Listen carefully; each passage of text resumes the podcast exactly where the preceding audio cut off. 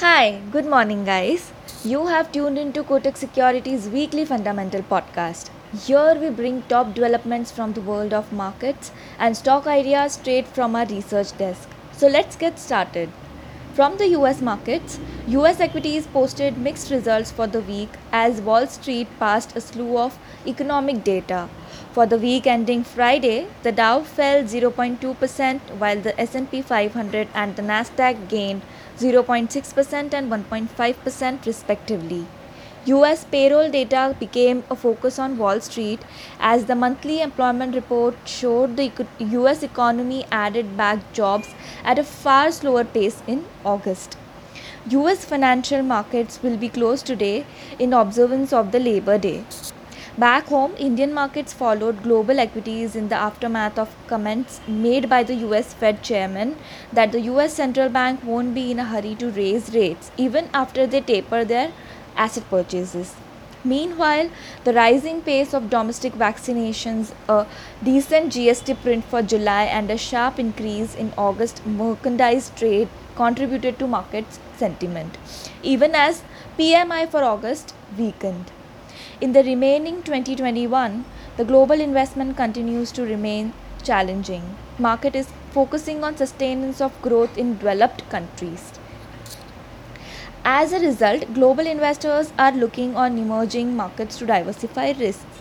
Needless to say, India cannot be ignored by global investors considering higher growth opportunities. FPIs have been net buyer in Indian equities in September 2021 till date. They have bought equities to the tune of rupees 1784 crores. Coming to the top stock picks, first is Tech Mahindra with a buy target of 1580 and an upside of 9.7%. We believe that Tech Mahindra's BPO practice can grow at an elevated clip driven by strong demand for the company's propositions in customer experience, high potential horizontal and vertical plays beyond customer experience, and share gains from pure play companies which lack technology DNA. We raised FY 22 to 24 estimated revenue growth and EPS estimates by 0 to 2%. We raised fair value to 1580 rupees driven by EPS change, rollover and multiple of 20 times from 90 times earlier. Moving on to development of rights in Bharti Airtel, Bharti's chairman indicated that Proposed equity raise of rupees 210 billion will be utilized for calibrated transition to 5G, accelerating rollout of FTTH services and tap opportunities such as data centers while keeping the leverage at comfortable levels.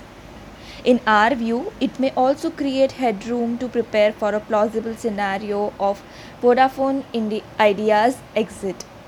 The chairman also emphasized on need to raise ARPUs to 200 rupees by end of FY22 and rupees 300 in the medium term. We re- reiterate buy with fair value of rupees 700. Lastly, our pick of the week is Jindal Steel and Power with a fair value of rupees 540 and potential upside 39.9%. JSPL's divestment is a step in the right direction as it significantly reduces leverage that is net debt to EBITDA to reduce below 1 times in FY22 versus 1.5 times earlier. It also allows JSPL to invest in high IRR growth projects and increases return ratios as JSPL has low single digit ROCEs and reduces JSPL's carbon footprint by 50%.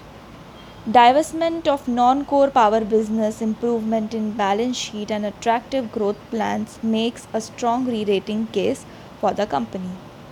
So that's all for today, guys. Happy investing. Come back again next week for more stock picks. Thank you.